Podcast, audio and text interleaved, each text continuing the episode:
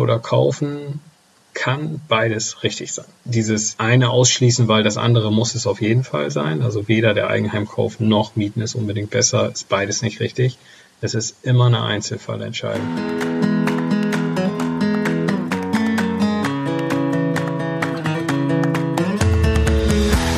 Hallo und herzlich willkommen heute wieder zu Meine Mäuse, der Finanzpodcast für die Familie. Heute haben wir das Thema Kaufen oder Mieten mitgebracht. Mein Name ist Eva. Und ich bin Nico. Hi. Hallo. Heute werden wir in unserer Folge ein paar Themen abdecken, nämlich zuerst einmal der berühmte Traum jeder Familie, das Eigenheim. Und warum das Eigenheim eigentlich mehr ist als eine Geldanlage. Es sind auch so bestimmte Werte und ein Lebensstil damit verbunden und darüber möchten wir auch reden. Darüber wollen wir aber nicht vergessen, dass das Finanzwissen beim Eigenheim sehr, sehr wichtig ist und trotzdem sehr wichtig ist, weil es ist ja wahrscheinlich die größte Investition unseres Lebens und da sollte man gewappnet sein und sich auskennen und darüber werden Nico und ich heute sprechen. Dann erklären wir auch genau, warum ich vorerst Mieterin bleibe und jetzt auch meine Entscheidung mittlerweile mögen gelernt habe und da auch die Vorteile sehe. Und Nico warum Nico, der ja ein Eigenheim hat bei Frankfurt, so seine Entscheidung eigentlich nie bereut hat und auch sehr gerne liebt. Das wird eine interessante Folge, glaube ich. genau. Es gibt viel zu diskutieren. Das ist ja auch ein Thema wirklich, was abendfüllend ist. Jeder hat so seine Meinung dazu. Man hört es in der Familie, im Café, in der Kantine. Überall wird das Eigenheim besprochen, ob kaufen oder mieten besser wäre. Und ja, auch, dass die Preise etwas davongelaufen sind in manchen Großstädten und wie man das dann jetzt nochmal zustande bringt mit dem Eigenheim. Das ist noch gar nicht so lange so, oder? Also ist auch vielleicht die subjektive Wahrnehmung, weil ich jetzt irgendwie mit Kids im Rhein-Mittelhaus wohne, da wird generell beim Grill mehr über solche Themen gesprochen äh, mit den Nachbarn. Aber irgendwie vor zehn Jahren war das doch noch nicht so ein Thema. Jetzt ist ja gefühlt, schnackt ja jeder darüber, sich irgendwie ein Haus oder eine Wohnung anzulachen das war ja vor 10, 15 Jahren noch gar nicht so in. Ich will nicht sagen verpönt, aber schon arg spießig und mittlerweile ist es ja auch cool, sein Eigenheim zu haben. Ja, ich denke, das hat auch mit, was mit der Zinsentwicklung zu tun. Man sieht natürlich, also dass in den letzten 10 Jahren, 15 Jahren das äh, mit dem Zinsniveau richtig runtergegangen ist. Und dann ist es natürlich verlockend. Und man muss halt sagen, dass es ja nicht überall so ist, dass äh, die Hauspreise sehr hoch sind. In vielen Orten in Deutschland ist es ja noch teilweise so, dass die Preise, die aufgerufen sind, nicht zu hoch sind. Und mit dem niedrigen Zinsniveau kann man sich auch wirklich diesen Traum gut erfüllen. Und das ist ja auch nicht einzuwenden gegen diese Form der Geldanlage. Naja, es war, glaube ich, nie einfacher, eine, eine, schöne Finanzierung oder einen Eigenheimkauf ohne Eigenkapital hinzubekommen als im Moment. Ja. Mhm, genau. Wir wollen einmal darauf eingehen. Für Familien ist ja Eigenheim eigentlich ja nicht nur eine Geldanlage. Das muss ich dann halt auch schon so sehen, wenn ich auch mit anderen, mit meiner Familie oder mit meinen Freunden spreche. Es ist halt viel verbunden damit beim Eigenheim. Also ganz klar ist halt so die Werte, die man da auch so hat, wie zum Beispiel Sicherheit, Stabilität, der gleiche Wohnraum, wenn man Familie hat, das hatte ich dann auch wirklich zum ersten Mal das Gefühl, als ich dann schwanger war und das Kind bekommen habe, dachte ich, ah, jetzt lasse ich mich wo nieder, jetzt, jetzt kaufen wir unsere eigenen vier Wände und da fühlen wir uns wohl, da bleiben wir jetzt die nächsten Jahrzehnte. Und, und das hat so einen gewissen Begriff von Schwere, den man aber, glaube ich, in dem Moment auch ganz gerne hat, sozusagen, oder ganz schön findet diese Stabilität. Ja, das ist so dieses, dieses My Home mhm. is my castle. Ne? Also das ist so, hier, hier mobbt mich keiner mit Eigenbedarf raus, sondern hier, hier haue ich den Nagel in der Wand, wie ich will, da muss ich keinen Vermieter fragen. Das ist jetzt so unsere, unsere kleine Burg. Mhm. War bei uns auch tatsächlich ein großes Thema. Also wir sind ja, ich weiß gar nicht, ich bin, bevor wir in das Haus gezogen bin, bin ich in den acht Jahren vorher, glaube ich, zwölfmal umgezogen. Also irgendwie, wir haben in London gewohnt, ich war im Trainee-Programm irgendwo unterwegs ja auch in Frankfurt mehrfach umgezogen und irgendwie gefühlt immer aus drei Koffern gelebt.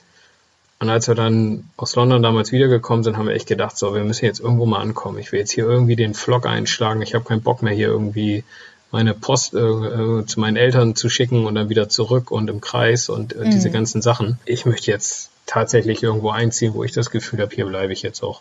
Und im Kopf war tatsächlich, hey, das muss ein Eigenheim mhm. sein. Ne? Also dieses, ich miete und bleib einfach irgendwo 20 Jahre oder 10 Jahre, das hatte ich. Also es war für mich dann immer direkt verbunden mit dem Eigenheim. Das war bei mir auch auf jeden Fall so. Ich dachte mir ja, wenn man irgendwo länger als 10 Jahre bleiben will, dann so diese Faustregel habe ich halt immer wieder gehört. Wenn man wohl länger als zehn Jahre bleiben will, dann ist es wohl am besten, man äh, kauft das Ganze. Und das ist auch das Sinnvollste und auch so sozusagen so die beste Altersvorsorge. Und da bin ich eigentlich auch immer so rangegangen und auch ein bisschen so dieses Wertegetriebene und dieses einen, Platz finden, ein Nestchen bauen für die Familie. Das wird einem ja auch überall ins Ohr geflüstert. Ne? Also das genau, worüber wir jetzt sprechen, da gibt es ja genug Leute, genau. die daher auch ein ganz einfach ein wirtschaftliches Interesse daran haben, dass man dann auch ein Eigentum kauft und sich eine Bankfinanzierung holt. Da ist dann der Makler, der Banker, der Bauherr, der das für dich da baut, der Versicherungsmann und wen es da noch alles gibt. Genau, das war so ein Punkt, das war mir gar nicht so bewusst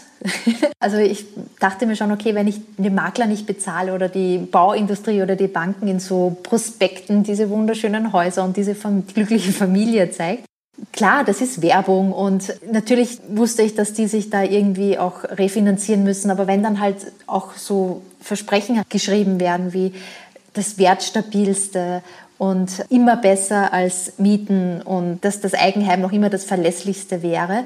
Also das habe ich auch geglaubt. Also ich muss sagen, ich bin auf die Werbebroschüren dann auch stark reingefallen und dachte, okay, ich muss jetzt, in Hamburg war das, irgendwo in Nähe von Hamburg etwas finden, ein Eigenheim finden und am liebsten halt mit so ein bisschen Garten dabei, weil es ja immer schön ist, mit kleinen Kindern so einen Garten auch zu haben. Ich hatte das überhaupt nicht in Gedanken, dass es auch möglich ist, wenn man jetzt nur einen Garten so haben möchte, das Ganze auch zu mieten. Hm. Die, also in England, als ich da gelebt habe, das ist ja so ein, so ein Völkchen, gut, nach der Finanzkrise hat es ein bisschen nachgelassen, aber vorher, der, die haben ja alle nur gekauft.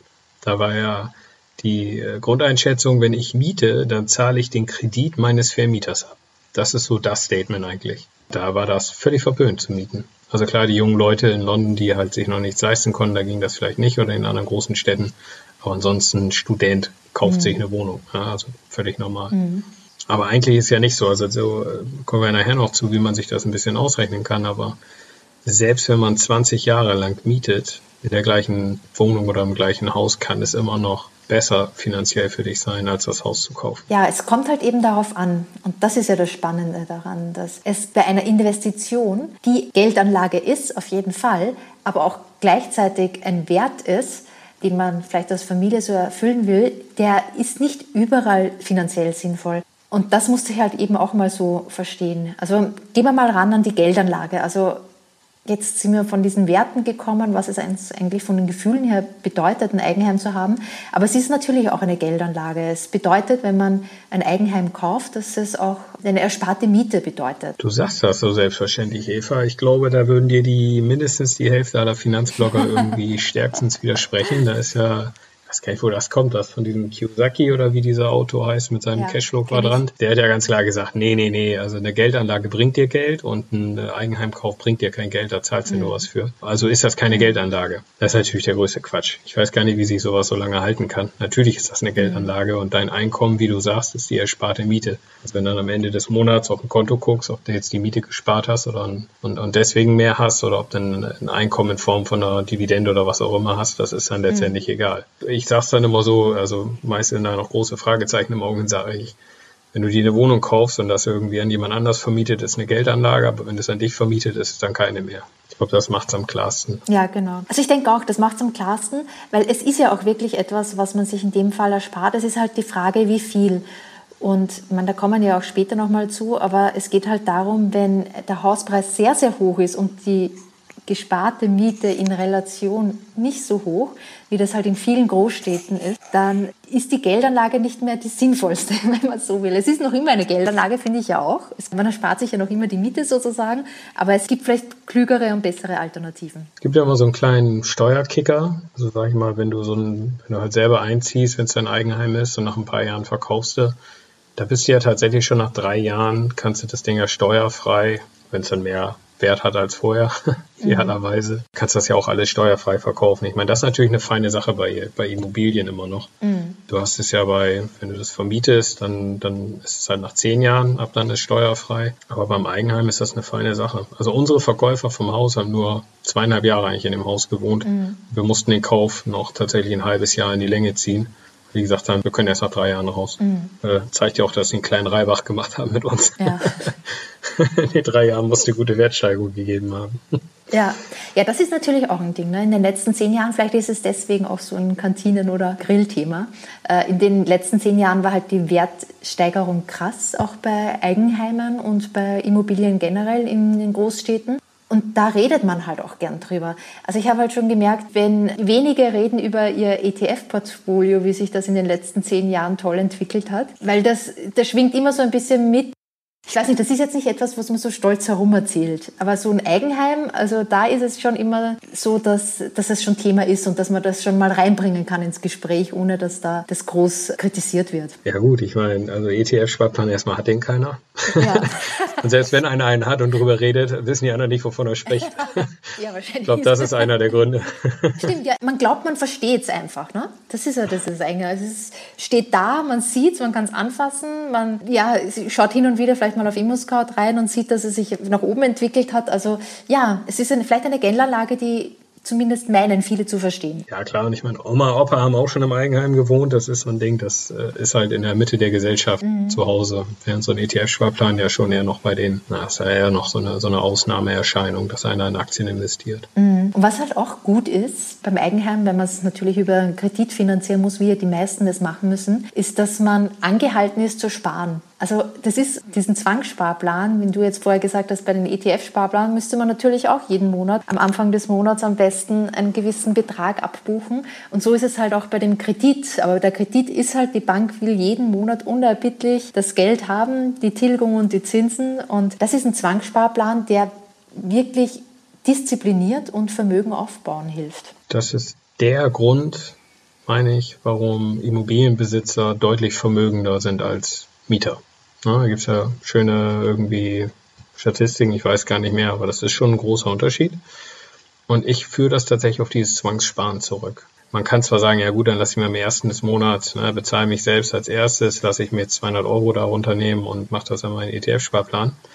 Ja gut, aber wenn die Kohle mal knapp ist, sagst du einen Urlaub deswegen ab, um deinen ETF-Sparplan zu kümmern? Nee, im Lebanet, da fährst du trotzdem nach Malle, aber deine Bank bezahlst du. Dann sagst du halt, gut, dann bleiben wir halt mal zu Hause, aber die zahlst du auf jeden Fall. Hm. Dieses Zwangssparen, das ist ein riesiger Faktor. Hm. Ja, das ist das Ding, man muss halt wirklich über die Jahre hinweg, über Jahrzehnte hinweg, wenn man Mieter ist, wirklich auch diszipliniert sparen und vielleicht auch das Einkommen kontrollieren, Haushaltsbuch führen. Also das, das bleibt nicht umhin. Und das Wichtige ist halt, was halt viele auch so vergessen, was wir auch vorhin gesagt haben, man muss halt investieren in der Börse und am besten mit etwas kostengünstigem wie einem ETF und nicht das aufs Tagesgeld sparen. Weil sonst hat natürlich auch immer der Immobilienbesitzer, der Eigenheimbesitzer die Nase vorne, weil das halt einen, ja, ein, ein Wert sozusagen an sich ist. Und kein Geldmittel, wenn man es am Tagesgeld spart. Dann kann es sich nicht nach oben entwickeln über die Jahre. Lass uns doch mal, mal ganz knallhart gucken. Was sind denn so Nachteile und Risiken von einem Eigenheim? Und mhm. dann kommen wir danach zu den Vorteilen, warum. Mhm. Also erstmal ähm, machen wir das ganze Thema Eigenheim jetzt mal richtig madig. Was kann denn da jetzt alles schiefgehen? ja, viel. genau. Ja, also was mir so eindrücklich ist, ist ein Zitat immer, was der Gerd Kummer immer sagt, was er wirklich auch sehr häufig anbringt, wenn es ums Eigenheim geht, ist das Wertänderungsrisiko. Also wir denken ja immer, vor allem was in den letzten zehn Jahren die Assetklasse Immobilien richtig in die Höhe gegangen ist, dass das ja immer so bleiben muss und dass es ein Grundgesetz ist. Dann fällt uns natürlich immer der Münchner Immobilienmarkt ein, wie der durch die Decke gerade geht und keiner kann sich eigentlich nur mit einem durchschnittlichen Einkommen 10 Quadratmeter Wohnung kaufen in München irgendwo. Und man vergisst halt, was da passiert ist zwischen zum Beispiel 91 und 2007, also in diesen 15, 16 Jahren sind die Immobilienpreise in München real um 40 Prozent zurückgegangen. Ja, das hatte ich da auch gelesen. Das hat er, glaube ich, in seinem Buch geschrieben, da, dieses Kaufen oder Mieten, äh, was sehr empfehlenswert ist. Hätte ich nie für möglich gehalten. Also ich vertraue ihm da, also der ist ja ein Fuchs, belegt ja auch alles immer schön mit Zahlen. Er wird dann wohl auch so sein, aber ist erstaunlich. Und ich meine, das ist jetzt München, ja, wo alle denken, da ging es ab wie Schmitz Katze. Und es muss immer abgehen. Wenn du da mal in die zweite und dritte Reihe gehst, irgendwo in die bevölkerungsärmeren Gegenden, da, da war es ja ganz bitter. Also über Jahrzehnte hinweg hat sich da eigentlich nichts getan, äh, immobilienpreismäßig. Das ist tatsächlich ja seit dem Boom, seit, wann ging das los? 2008, 2009, 10 Mhm. Da ging es dann ja richtig rund. Aber vorher war lange Jahre nichts. Und wer weiß, ob so eine Seitwärtsbewegung auch wieder kommt. Mhm. Da reicht eine Zinsänderung, ehrlich gesagt. Wenn man wegkommt von den 0% Zinsen, dann geht es auch mal in die andere Richtung. Ja. ja. Klar, großes Risiko. Plus die Hütte, die verkommt halt auch, ja. Das muss man auch sagen. Also man muss schon regelmäßig Geld in so eine Immobilie stecken, damit der Wert halt da ist. Äh, wenn du komplett neu kaufst, dann kannst du die ersten zehn Jahre vielleicht die Füße schleifen, aber irgendwann musst du da auch loslegen. Und alles, was dann älter als, was weiß ich, 15, 20 Jahre ist, musst du im Prinzip regelmäßig Geld reinstecken. Mhm. Ansonsten hast du zwar noch das Haus, was auf einem teuren Grundstück steht, aber der Laden ist selber nichts mehr wert. Genau. Und ein Ding ist halt eben auch dieses Klumpenrisiko, was auch oft angeführt wird. Man hat zumeist sein gesamtes Erspartes und auch den monatlichen Tilgungsplan für die Bank in ein Objekt reingesteckt. Und das muss jetzt wirklich performen, sozusagen, um halt da auch einen Wertzuwachs zu bekommen. Und da kann sich mal in der Mikro- oder Makrolage doch irgendwie mal was ändern. Ja, so ein Drogengang irgendwo in der Nähe sich häuslich niederlassen. ja, es ist wahrscheinlich, ja, bei uns in Oberbayern wahrscheinlich nicht so. So, so was habt ihr nicht in Bayern. Das gibt's ja nicht. Gibt's auch kein Graffiti. Nee. Aber ja, man will ja nie irgendwas ausschließen. Wer weiß, was sich noch so, so entwickelt hier. Aber es, es kann natürlich immer passieren und als Mieter zieht man schnell ein paar Straßen weiter und denkt sich, okay, das, das war's da mit meiner, mit meiner Nachbarschaft, mit der Drogengang. Ja, genau. Ich meine, das, also du sagst jetzt Drogengang, das brauchst du eigentlich gar nicht. Du brauchst eigentlich nur einen, eigentlich nur einen Nachbar, der dich tiefgründig hasst, okay, ja. weil irgendwie dein Apfel äh, rübergefallen ist äh, im Frühling oder im Herbst oder sowas. Das, da geht's ja schon los, ja. Ähm, Kenne ich auch genug Leute, ziehen ein, alles wunderbar und er zieht nebenan einer ein und macht den das Leben zur Hölle, ja. Und dann guckst du halt, oh, jetzt muss ich halt aus diesem Ding raus. Also du bist dann wirklich auch gebunden, du kommst ja erstmal nicht mehr weg. Klar kannst du vermieten und dann ziehst du nochmal weg, aber eigentlich bist du ja da für die Ewigkeit. Und das Klumpenrisiko, wenn jetzt irgendwas mit der Hütte ist, das ist natürlich auch bitter. Mhm. Also dann sind mal schnell die Hälfte deines, deines im Leben angesparten Vermögens oder ein Viertel kann dann da direkt mal verpuffen. Du hast halt keine Diversifikation über verschiedene Geldanlagen äh, hinweg, was ja eigentlich an, erstrebenswert ist und was wir auch hier propagieren. Genau. Was mir noch einfällt, ist so ein ähm, Zinsänderungsrisiko. Also man hat ja eine bestimmte Zinsbindungsfrist. Je länger, umso besser derzeit mit den günstigen Zinsen, würde ich mal so empfehlen. Doch die meisten haben so einen Durchschnitt von 13 Jahren, wo sie den Zins fixieren. Und was danach kommt, das weiß niemand.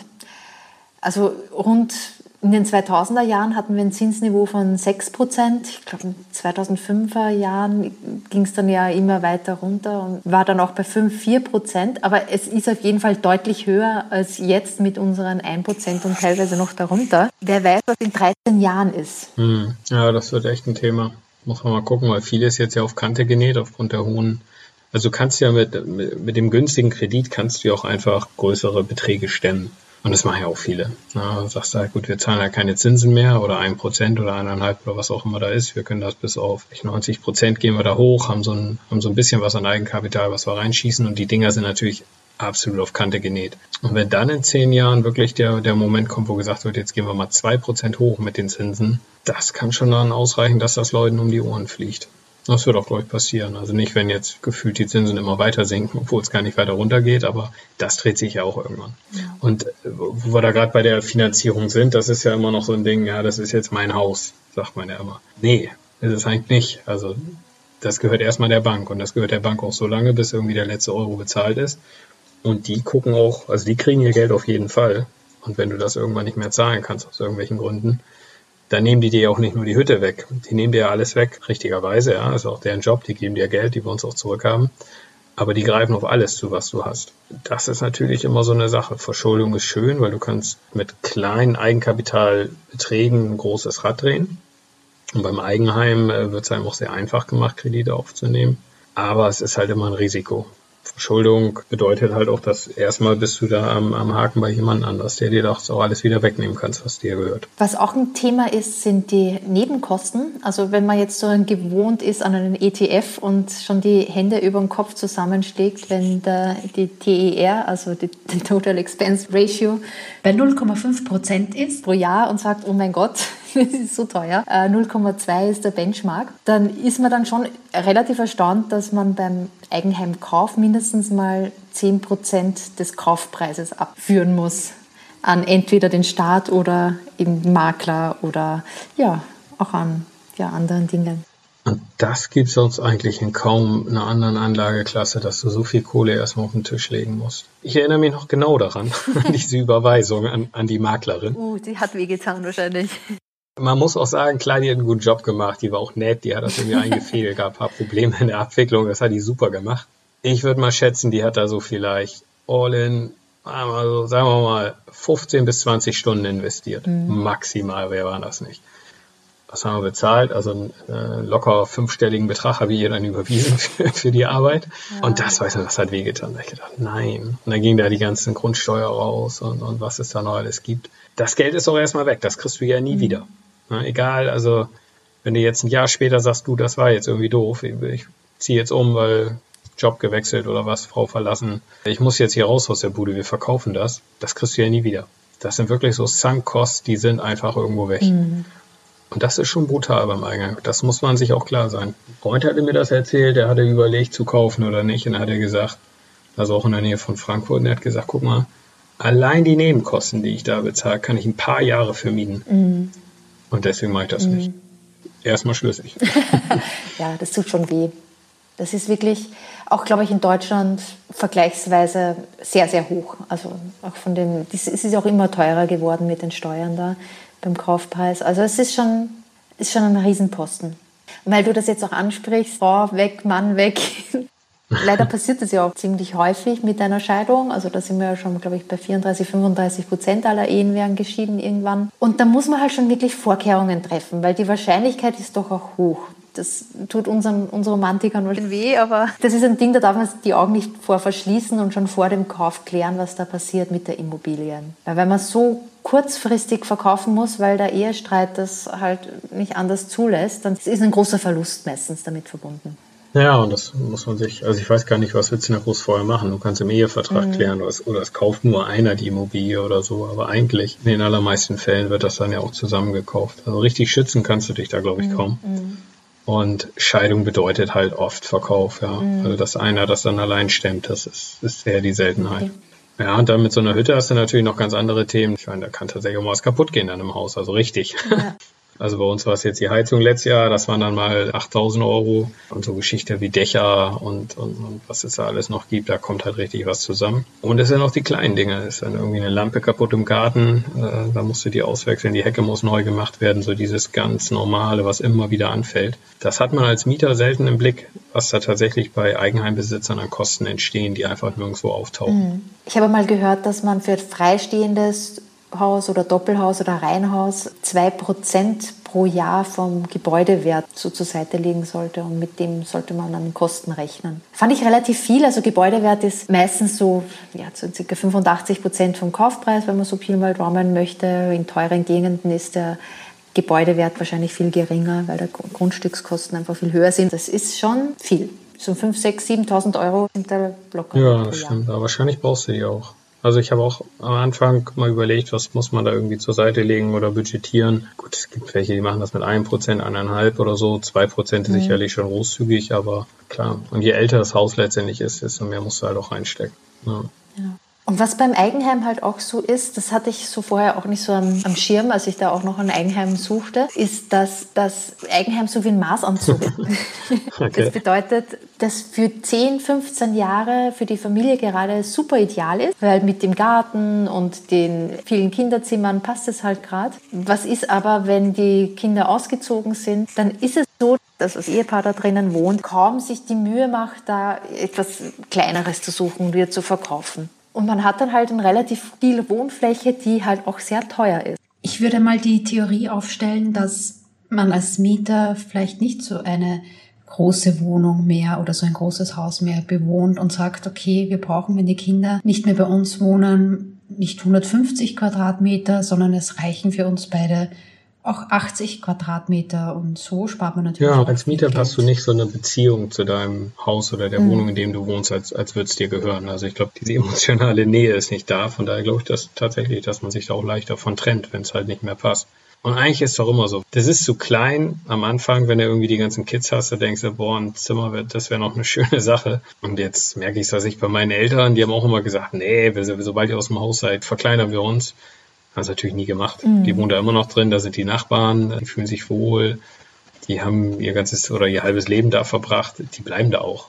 Und das sieht man ja mhm. oft. Also in der Gegend, wo ich wohne, da sieht man noch ganz viel. Da hast du dann riesige Häuser mit großen Grundstücken und dann hast du da noch eine alte Oma, die da lebt, die auch nicht raus möchte, weil es ihr halt wichtig ist. Würde sie jetzt versterben, was dann hier oft passiert, äh, dann siehst du, dann werden auf dem gleichen Grundstück wieder zwei Häuser gebaut, meinetwegen. Also abgerissen zwei Häuser.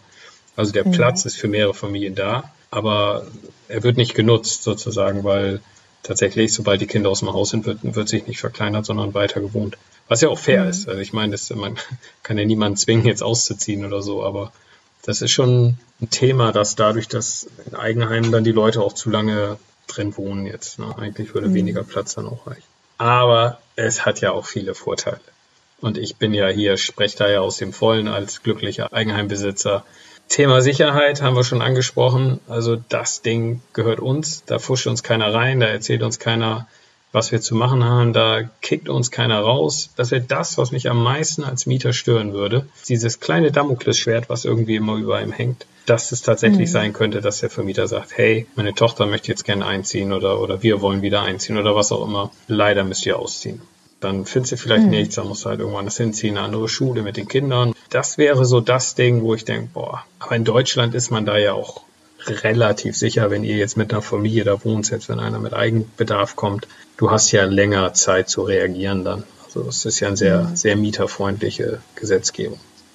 Ja, du hast recht, es ist mieterfreundlich, aber das stimmt schon. Also es ist schon ein anderes Gefühl, dass es im Prinzip schon immer so sein kann, dass, dass der Vermieter, wie du jetzt gerade sagst, oder dass die Tochter vom Vermieter jetzt eine Familie gründet und natürlich da einziehen möchte.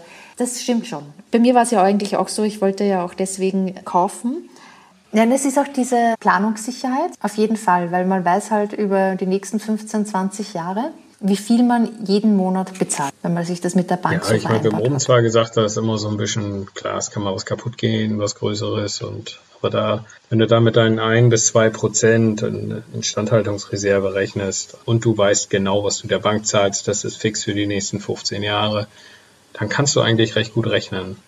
Wenn du Mieter bist, da bist du immer, ich sag mal, es kann jetzt sein, dass es dann schon heftige Mieterhöhungen kommen oder dass sich die Gegend generell verteuert. Da bist du irgendwie so ein bisschen, ein bisschen Spielball der, der äußeren Einflüsse, während du als Eigenheimbesitzer da schon ein bisschen die Hand drauf hast. Natürlich gibt es mhm. immer so Sachen, die mal unerwartet kommen, aber eigentlich kann man das relativ gut planen. Und was halt richtig schön ist, also du hast dein Geld, sitzt dann halt im, im Eigenheim und das ist schon ein schöner Inflationsschutz. Das war der Grund, warum ich mir damals auch zwei Wohnungen geholt habe. Also gab mehrere Gründe, aber eins war, dass 2010, als ich mich entschieden hatte, das zu machen, da kam ja so diese erste große Geldschwemme nach der Finanzkrise. Da habe ich gesagt, um Gottes Willen, wo soll das ganze Geld denn hin? Das kann ja nur in Inflation enden, da gibt es ja gar keinen anderen Weg. Also wo lege ich mein Geld jetzt erstmal hin? In irgendwas, was einen guten Inflationsschutz hat. Und das waren in dem Fall zwei Wohnungen dass wir die normale Inflation, so wie wir die jetzt mit dem Warenkorb messen, da hat sich dann allerdings nichts getan. Mhm. Aber man hat natürlich dann schon die Inflation bei den Vermögenswerten mitgenommen, von daher war das gut. Und das Schöne mhm. ist ja, du hast deinen Kredit bei der Bank, der bleibt auch gleich, der geht ja auch nicht mit hoch, während dein Vermögenswert, der geht halt immer weiter. Mhm, genau. Und was ich halt auch toll finde beim Eigenheim ist halt diese, diese Freiheit. Also wenn man sagt, okay, ich habe jetzt gespart und ich habe jetzt mal Lust auf zum Beispiel einen Pool im Garten, dann ist es etwas, wo ich dann nicht jemanden fragen muss, sondern den kann ich mir halt einfach reinbauen. Oder beziehungsweise als Mieter würde ich das auch nicht so machen. So einen hohen Geldbetrag in die Hand nehmen.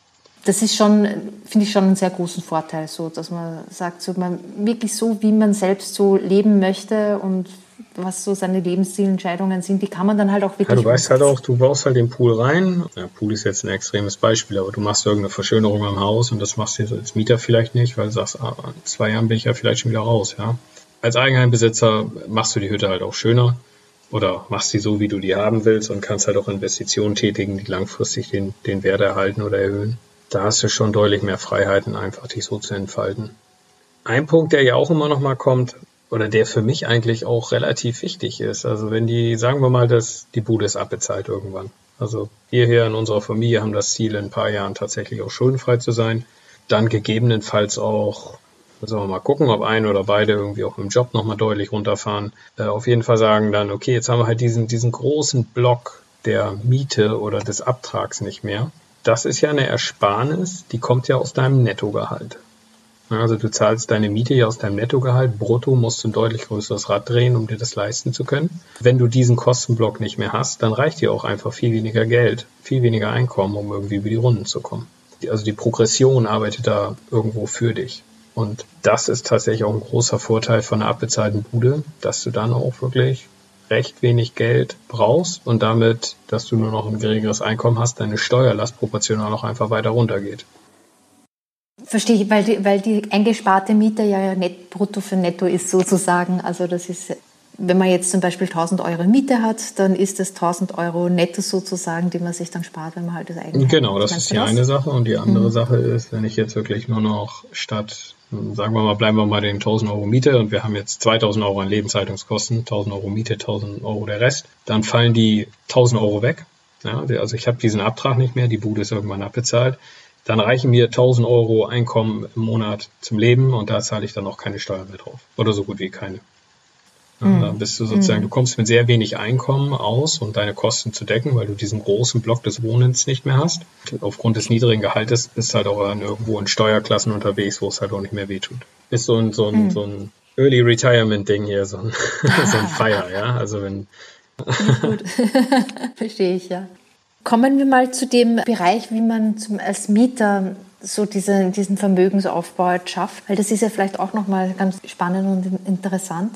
Also was mir halt hier auch nochmal so wichtig ist, dass ich das betone, ist halt dieses, wo steht die Immobilie?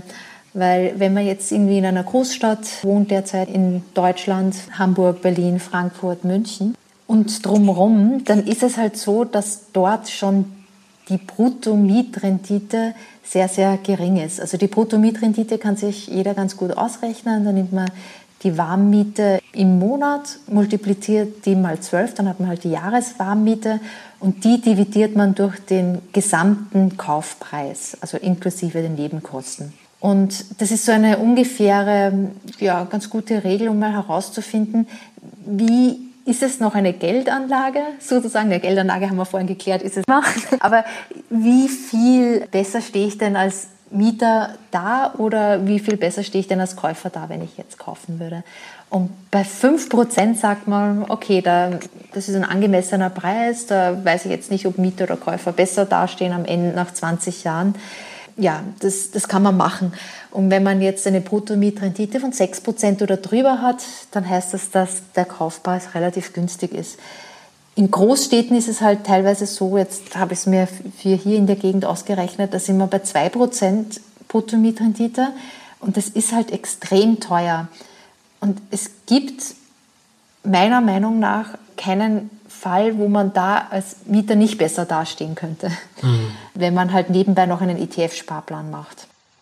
Das hat sich halt aber in den letzten Jahren so extrem ja Brutto-Mietrendite, dann kannst du ja noch irgendwie mit Netto Mietrendite ist, wenn du da noch irgendwie, also ich Instandhaltungskosten mit reinrechnen, also abziehst von der Kaltmiete und wenn du die Kaufnebenkosten noch und zum Kaufpreis dazu machst und sowas, aber das sind ja alles so, so Stichtagsbetrachtungen. Also das ist, muss man sich klar sein, das ist wirklich nur eine Sache für einen ganz dicken Daumen am Anfang, um das irgendwo ganz grob mal zu überschlagen. Da fließt ja überhaupt nicht rein, wie du das Ding finanzieren kannst, äh, wie Werterwartungen aussehen, ja. Ob du eine Immobilie gekauft hast mit einem Riesenpotenzial oder wo du einen Mieter drin hast, der im Moment einfach eine super niedrige Miete hat, aber wo du beim nächsten Mieter, der reinkommt, dann vielleicht in ein paar Jahren einen Riesensprung machen kannst, solche Sachen das, also ich tue mir immer schwer mit diesen Pi mal Daumen Geschichten, weil ich glaube, die machen, geben dir eine ganz, ganz, ganz grobe Richtung irgendwo vor. Aber in dem Moment, wenn du eine Kaufentscheidung drauf basieren willst, dann musst du halt richtig ins Detail gehen. Also da, da musst du Excel anschmeißen. Da kannst du nicht mehr irgendwie mit dem Taschenrechner arbeiten. Mhm. Ja, also mir schien es halt am Anfang auch ein bisschen fremd, also jetzt beim Eigenheim speziell so eine Bruttomietrendite zu nehmen. Mir hat halt diese Faustregel ganz gut geholfen, um mir mal zu vergegenwärtigen, dass das relativ ist. Also ich hatte das komischerweise irgendwie nie in so meinem Mindset drinnen, dass das, das Eigenheim in Relation zur Miete gesehen wird, also in Relation zu einem anderen Vermögensaufbau und dass vielleicht der andere Vermögensaufbau dann trotzdem lukrativer ist, wenn man zum Beispiel in ETFs reingeht. Und darum hat mir diese Botomid-Rendite ganz gut geholfen, speziell eben beim Eigenheim. Dass es halt manchmal 6% ist und bei manchen ist es halt 2% und bei 2% ist es halt ja, extrem aber die, teuer. Selbst wenn es 2% sind, wenn du das Ding jetzt sagen wir mal, du erwartest jetzt einen steigenden Markt und du finanzierst das mhm. mit 105 Prozent, geht ja alles irgendwie, oder 100 Prozent. So, und jetzt gibt's kleine Steigerungen, dann bist du natürlich renditeseitig aufgrund der Verschuldung, ne, geht in beide Richtungen, klar, aber sagen wir mal, es läuft dann auch gut, rechnet sich dann zehnmal besser als ein ETF schwappt. Du musst ja letztendlich eine Eigenkapitalrendite vergleichen, also wie viel von den 1 Euro an Kapital, den ich einsetze, wenn ich den jetzt hier investiere, oder aber ich investiere in einen ETF, wo bringt er mir denn mehr realistisch? In diesen äh, Stichtagsbetrachtungen mit irgendwie Brutto-Netto-Mietrenditen, da fehlt halt dieser ganze Verschuldungsteil. Und das macht es halt so schwierig. Also eigentlich mhm. brauchst du, wenn du, wenn du wirklich gucken willst, auf welche Rendite kommen wir denn raus, dann spielen da Sachen rein wie also Kaufpreis, die Nebenkosten, die Abschreibung, Steuern äh, kannst du da noch irgendwie mit einrechnen vielleicht. Gut, das ist eher, wenn du vermietest. Kosten, du kannst eine Dynamik annehmen. Äh, wie siehst du denn tatsächlich die Mietentwicklung? Äh, wie siehst du den Wertzusatz? Ähm, wie ist mhm. deine Verzinsung von deinem Kredit? Wie lange hast du den Kredit? 10 oder 15 Jahre oder 20 Jahre? Und das kannst du letztendlich alles in ein Modell verpacken und dann schmeißt er dir am Ende auch eine Rendite aus, auf den Annahmen immer basierend, klar. Und dann hast du, glaube ich, auch was in der Hand, wo du sagen kannst, okay, das vergleiche ich jetzt tatsächlich mit den 7% oder was auch immer oder 5%, die du als Nettorendite am Aktienmarkt langfristig erreichen kannst. Mhm. Ja, also wenn wir uns das mal so auch durchrechnen, es ist halt auch immer, wie du sagst, es sind halt immer so ein paar Variablen dabei. Also man kann mit Sicherheit nicht sagen, was jetzt so in 10, 15, 20 Jahren sein wird und man muss halt immer ein bisschen annehmen, okay, wie werden sich die Mieten entwickeln? Wird es wirklich jetzt auch die nächsten 20 Jahre der Hauspreis in München so hoch gehen wie ähm, den letzten 10, 15 Jahren oder ist es so wieder wie 91 bis 2007? Es sind immer so ein paar Annahmen dabei. Ich glaube, wir werden erst in 20 Jahren wirklich dazu, dazu kommen und sagen, okay, das eine war das, das Richtige, das andere war nicht so das Richtig will ich jetzt nicht sagen, aber es, ist, es geht halt nur darum, was am Ende sozusagen nach 20 Jahren ungefähr überbleiben wird. Und ja, und das sind halt immer so Annahmen, da kann man nicht richtig. Ja. In den Shownotes nachher verlinke ich einen Artikel über Immobilienrenditen und da ist auch ein Excel-Tool mit dabei. Ich habe mir da relativ lange mich mal hingehockt. Die Idee ist entstanden, als ich selber mal auf Wohnungssuche war, dass ich mir ein Modell gebaut habe, wo irgendwie 10, 15 Variablen oben reinkommen und dann kriegst du halt das schön aufgebaut unten, wie sich's entwickelt und dann halt diese, diese Eigenkapitalrenditezahl. Das mhm. verlinken wir in den Show Notes mal. Ähm, das ist jetzt erstmal ein Modell für eine Wohnung, die man selber vermieten möchte, jetzt nicht das Eigenheim. Aber im Prinzip kann man es ja auch aufs, aufs Eigenheim und dann hast halt die, die ersparte Miete, die da irgendwo gegenrechnest. Und dann kannst du da mal schön mit rumspielen. okay, und dann an. kann man da mal schauen, wie sich so, so die einzelnen Variablen dann entwickeln. Und dann kann man halt auch tatsächlich mal gucken, was ist denn, wenn es jetzt der Immobilienpreis im Durchschnitt 2% pro Jahr steigt oder 1% oder gar nicht. Und dann kannst du gleich wunderschön sehen, wie sich so, ein, so die Prozente dann ver verändern. Mhm. Erzähl du doch jetzt nochmal was. Eva, wie war das denn bei euch? Ich meine, ihr habt euch ja einen riesen Kopf gemacht und äh, du hattest mir vorher schon mal erzählt, Eigenheim war immer das Ding. ja, genau. Lustigerweise genau. bei mir früher genau andersrum. Von daher ist ja irgendwie ironisch, dass ich jetzt im Eigenheim wohne und äh, glücklich bin und du glückliche Mieterin ja. bist. Äh, erzähl doch mal, wie genau. ist das denn bei euch gelaufen? Ja, also es, es war einfach so, dass wir über so zwei, drei Jahre auch ein Eigenheim gesucht haben und es war halt dort, wo wir wohnen wollten und halt einfach sehr, sehr teuer im Vergleich vielleicht als in, vor ein paar Jahren. Und irgendwann dachte ich mir, es kann ja echt nicht sein, dass halt die Altersvorsorge, für mich war das halt immer so das, das Einzige, weil ich es ja auch immer so mitbekommen habe, die einzige mögliche Altersvorsorge so fast unleistbar teuer und so schwierig zu bekommen ist. Und das war irgendwie so dieser Anstoß für mich, dass ich dann auch noch mehr mich mit Finanzen auseinandergesetzt habe und nach Alternativen geguckt habe, weil ich habe mein Budget ständig erhöhen müssen. Also das war wirklich von alle drei, vier Monate musste ich immer höhere Kaufpreise akzeptieren, habe auch dann immer weiter hochgeboten und ich glaube, jeder, der da mal irgendwie so in der Situation war in den letzten Jahren beim Eigenheimkauf, weiß halt, da, wovon ich spreche, weil das echt nicht einfach ist und auch sehr beliebt natürlich und das möchte halt gerade jeder. Es war dann auch nicht nur so ein Gefühl, sondern eher so eine rationale Entscheidung, dass wir gesagt haben, also so ein hoher Kredit, wo wir mittlerweile schon wären, das würde, glaube ich, für unsere Familie nicht mehr das Richtige sein. Und darum war es eher mehr so eine intuitive oder mehr rationale Entscheidung vielleicht, wenn man so sagt. Und dann dachten wir, okay, gucken wir uns um, gibt es nicht Alternativen? Und es gibt tatsächlich sehr viele Häuser auch zu mieten, auch mit einem relativ schönen Grund. Und das war dann halt unser, unser Weg. Und derzeit sind wir sehr, sehr zufrieden, auch mit den ganzen Nachteilen, die du jetzt auch gerade erwähnt hast, mit Miete und dass es halt auch immer mit Eigenbedarf gekündigt werden kann und wir uns aber trotzdem sehr wohl fühlen. Es ist aber halt für uns viel weniger Stress gewesen wir waren nicht verwickelt im Bau und irgendwie Bauschäden oder mussten da keine Bauaufsicht und keine, kein Gutachter heranziehen.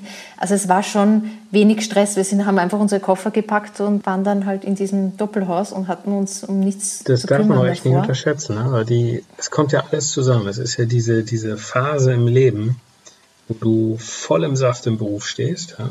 Dann hm. die Kinder kommen gerade, sind gerade da, was auch immer. Und du baust diese Hütte. Und da sind schon so viele Ehen dran kaputt gegangen. Es ist einfach eine Menge, was da gerade äh, vor sich geht. Also gerade die Leute, die selber bauen, und ich sehe das ja links und rechts und vorne hinten bei Bekannten, was da für Geschichten entstehen. Also das ist der Hammer. Wie für das Lebensglück einschneidende mhm. Dinge geschehen bei so einem Hauskauf, wenn es schlecht läuft, das ist schon enorm. Ja, und dann dachte ich halt, nachdem ich da einiges durchgerechnet habe und auch in den letzten Jahren und ja, fast in zehn Jahren auch so einen Aktiensparplan immer laufen gelassen habe und da schon ein bisschen Sicherheit gewonnen habe mit meinem Finanzwissen, dass ich mir gedacht habe, jetzt lasse ich das die nächsten 20 Jahre auch so liegen und denke, dass ich da also hinter meiner Altersvorsorge einen Haken machen kann. Mit meinen Berechnungen denke ich halt auch, dass falls ich mich jetzt in 20 Jahren vor meiner Rente irgendwie doch noch entscheiden würde, ein Eigenheim zu kaufen, dann wäre das auch noch möglich. Könnte ich ja dann auch noch später etwas kaufen, auch vielleicht was Kleineres. Es muss ja nicht gerade jetzt das Allerteuerste sein, sozusagen jetzt, wo man mehr Platz braucht und auch einen Garten braucht. Gerade da, warum muss man gerade dann kaufen? Vielleicht kann man dann ja auch ein bisschen später, wenn man zu zweit ist und weniger Platz braucht, kaufen und hat halt weniger. Vielleicht muss dann keinen ja, Kredit mehr aufnehmen. Also ich glaube, wenn man jetzt auch sagt, irgendwie in den letzten fünf, sechs, sieben Jahren ist das so super abgegangen mit den Immobilienpreisen ja, stimmt, aber der Aktienmarkt auch. Mhm. Und äh, wir hatten ja unser Haus 2014 gekauft. Hätte ich damals die ganze Kohle jetzt irgendwie in den Aktienmarkt und auch über die Jahre, da wäre auch ordentlich was zusammengekommen. Das wäre halt auch nach oben gegangen. Bei Immobilien ist das halt, wenn du so eine relativ drastische Preisanstieg mal hast, und ich wohne ja da in der Nähe von Frankfurt, da ist das schon, also da geht schon gut ab.